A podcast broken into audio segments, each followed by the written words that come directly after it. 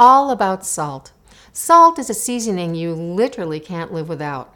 I'm going to tell you all about this fascinating and exalted staple that everyone has in their cabinet and much, much more today on Bending the Spoon. But before we get to that, I'd like to remind you that if you like recipes, go to BonicelliCookingClub.com and sign up for my email list and check out all the options of participating in the club. And if you like what you hear today, hop over to Podchaser.com and leave Bending the Spoon a positive review. Also, for the video version of this podcast, subscribe to Bonicelli Cooking Club on YouTube. Now, let's talk about salt.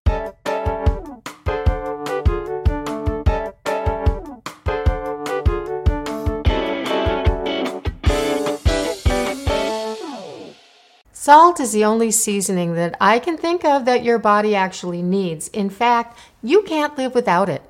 It has the power to manipulate flavor in such a unique way, it enhances flavor.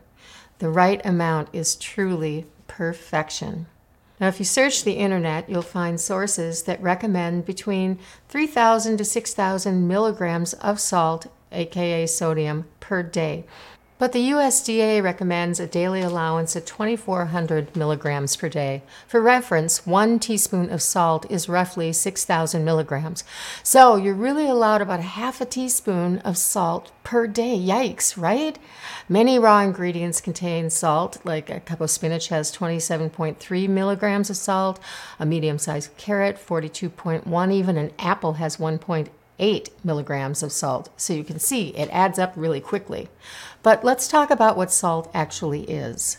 Salt is actually a mineral, sodium chloride to be specific. It's essential to your bodies for maintaining blood pressure and carrying out many of our biological processes. Our bodies don't store it, we naturally crave it for just that reason. American food manufacturers figured out years ago that adding huge amounts of salt to processed and fast foods would make people crave more food so they could sell more product. This is how powerful salt is. We use salt in so many ways. It is a great preservative. It melts snow and ice. It enhances, brings out the flavor of food, as I said. So salt stands alone. It is not a spice, but often referred to as a seasoning.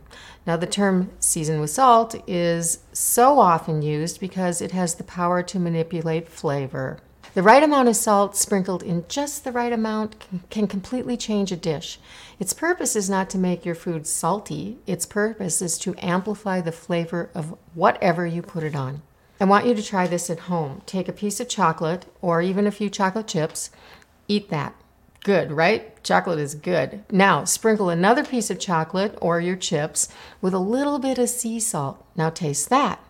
Once your taste buds detect the salt, that chocolate gets really chocolatey. As far as where salt comes from, all salt comes from oceans or seas.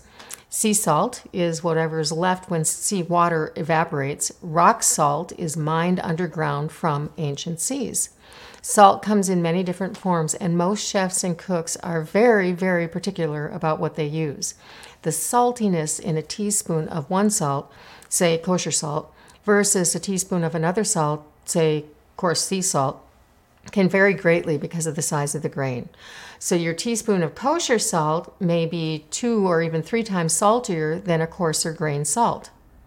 This even applies to just kosher salt. There are two brands of kosher salt only on the market these days Morton and Diamond Crystal. Morton kosher salt has very small crystals and is very dense, while Diamond Crystal has larger hollow flakes. So a teaspoon of Morton kosher salt is nearly twice as salty as Diamond Crystal kosher salt. I use Diamond Crystal, that's my base salt in the kitchen it dissolves really nicely. I use it in baking and cooking, and I use it as my default salt unless something else is specified in a recipe. I like the fact that it is less salty because the one thing I'm very sure of is you can always add salt, but you can't take it away. Beyond kosher salt is my base salt. There are, just like in olive oils, finishing salts. They have larger crystals and don't dissolve as readily as kosher or fine sea salt. The size of the salt crystal is determined by how the salt is processed, sometimes and generally by some sort of evaporation. Taking, for example, Maldon sea salt. Maldon sea salt is harvested and processed in the English town of Maldon in Essex, England.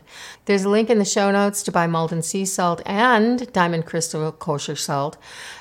Maldon sea salt is my favorite. I have it on hand always. It's my finishing salt and sits on the table every day. Beyond white sea salt, like my kosher salt and Maldon salt, there are naturally colored salts. Their color and taste reflect their distinctive place of origin. We'll talk more about that in a minute, but right now it's time for our featured ingredient. This week's featured ingredient, no, it's not salt, it's its friendly counterpart, pepper. Peppercorns, along with salt, are the most used spice in the world. Black, white, red, and green peppercorns are all fruits of a climbing green evergreen vine, and there are two main varieties hailing from India's Malabar coast. Tellicherry, and Malabar. The variety in color and flavor comes from being harvested at different times and handled in different ways. Pink peppercorns are not true peppercorns, they are the fruit of a Brazilian pepper tree. Black peppercorns, considered a staple in most cooking, with the Tellicherry being considered the best. White pepper, often maligned and considered weak. Properly processed white peppercorns impart a delicate heat and earthy quality to dishes. Red peppercorns. Don't confuse them with pink peppercorns. Red peppercorns are very expensive and rarely included in a peppercorn mix. They are sweet and light. Green peppercorns. Sometimes sold in brine, green peppercorns carry no heat but impart an herby flavor. They can be included whole in dishes because they break down easily. It's best to buy peppercorns whole from a reputable dealer and grind them yourself as needed because ground peppercorns lose their freshness quickly. So buy in small quantities, use as needed, store in a cool, dry place away from light in an airtight container. Getting into finishing salts in an obsessive way is pretty easy to do. I have a whole drawer dedicated just to salt.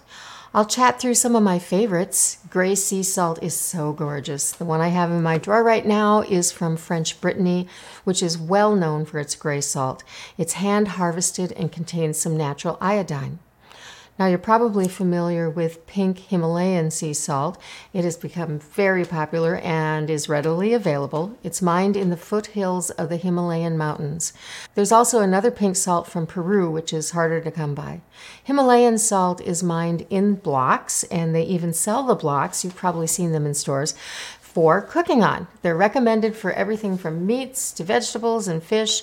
The blocks impart the minerals from the salt as you're cooking on them. The darker the color of the salt, the more minerals it contains. It has this wonderful sweet quality.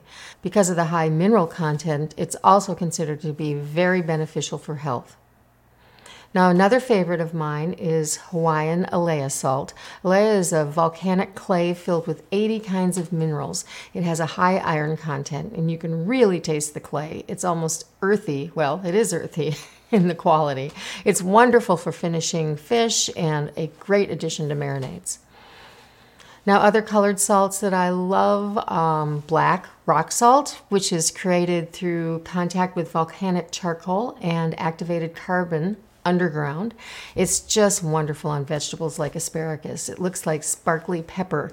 And blue salt, sometimes called fossil salt because it was made a million years ago and endured such intense pressure underground that it fractures light, making it look like a blue glacier. It's also called edible sapphire. It's very expensive and just beautiful. This week's tip of the week is salt your eggplant. I've read a lot about why people salt their eggplant. Some of the reasons are removing bitterness, it helps it to cook evenly and really starts the process of cooking, or even their mother told them to do it. Now, I usually do salt my eggplant and then I let it sit for at least 20 minutes before I cook it. Why do I do it? Well, first of all, let me say that I love eggplant if it's cooked properly. And that means cooked all the way through. Salting and then letting the eggplant sit draws out the water, and you can see it on the surface after about 10 minutes. And that process really does help the eggplant cook evenly. And bonus, it absorbs less oil if you're cooking it in oil. Eggplant is like a sponge for oil. Drawing out some of the moisture helps the eggplant cook in the oil instead of sucking up the oil and asking for more. Salt your eggplant. And that is your tip of the week. You are listening to Bending the Spoon, the podcast dedicated to making you a better cook. I'm Chef Laura Bonicelli, and I want to remind you that if you like recipes, go to bonicellicookingclub.com and sign up for my email list and check out all of the options of participating in the club. And if you like what you hear today, hop over to podchaser.com and leave Bending the Spoon a positive review. Also, for the video version of this podcast, subscribe to Bonicelli Cooking Club on YouTube. Now, back to our episode. Draws out the moisture. Well, that comes in handy, I must say. That technique, by the way, is not just confined to eggplant. I often make cooked, but actually uncooked zucchini noodles by tossing them in salt for 20 to 30 minutes, and then I rinse them and use them like regular noodles with a sauce or in salads. No heat. But let's talk more about using salt. We are talking about cooking right now, not baking. The most important thing to remember is that less is more. You can always add salt, but you can't take it away. Once you put the kosher salt in the sauce, it's in the sauce. I think that seasoning with layers it makes a lot of sense. So let's say I'm making a basic tomato marinara sauce. I have my mirepoix, or in Italian, my soffritto, sauteing, and I may sprinkle a little salt in to the mirepoix just to bring up the flavor a little bit. Then I'll add my tomatoes, which, if they're fresh, I will probably add a little salt at that point too. But if they're canned tomatoes, uh, they may have added salt, so I'll, I'll probably hold off. Always tasting to see where I'm at. And at that point, there are other things that are going to go in, like herbs and pepper. I know that the sauce is going to change dramatically while it's simmering over the next hour, so I let it simmer for that hour and then I taste it again. Then I may decide to simmer it a little longer and add a little more salt, or I may think it's perfect and done.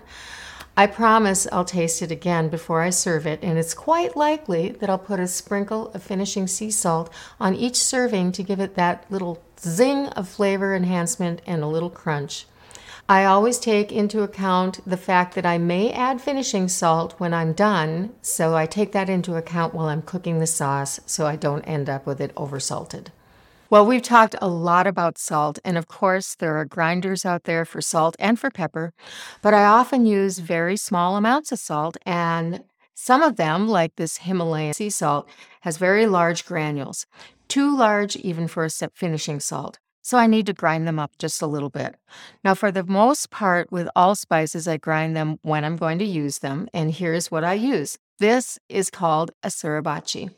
A suribachi is a Japanese ceramic mortar and pestle used for grinding. They come in all sorts of sizes, and even though they are ceramic, they are very durable. And they are also inexpensive. There are grooves on the inside that help with the grinding process. Now, this little one I use for small amounts of spices and salt, and often grind garlic for dressings and pesto. You can find a link to learn more on my Benevol site, benevol.com forward slash Chef Laura. Processed food is often off the charts in sodium levels, and I have to believe that many health issues could be avoided by not eating processed or fast food at all. Another reason to cook at home.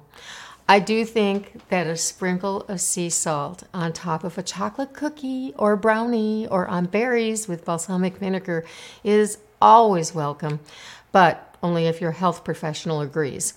As I said earlier, I use Diamond Crystal kosher salt for baking and as my base salt for everything else. And if I had to pick a finishing salt that I couldn't live without, it would definitely be Maldon. I like that poppy crunch that it has. As far as storing salt, salt should be stored in a cool, dry place in a sealed jar or container. And the good news is it lasts forever and it doesn't denigrate unless, of course, it gets wet. So look for links in the show notes to my Benevol site where you can see my salt and many other recommendations. In next week's podcast, we're going to continue to talk about manipulating flavor in food. We'll be discussing acids used in cooking. Think lemon juice, vinegars, wine. Till then, Thank you so very much for listening to this episode of Bending the Spoon. If you like this episode or if you think someone else would find it useful, please leave a review on podchaser.com. And if you have any questions for me, find me on Instagram or YouTube or go to bonicellicookingclub.com and leave me a message. Thank you and go and make some magic in your kitchen.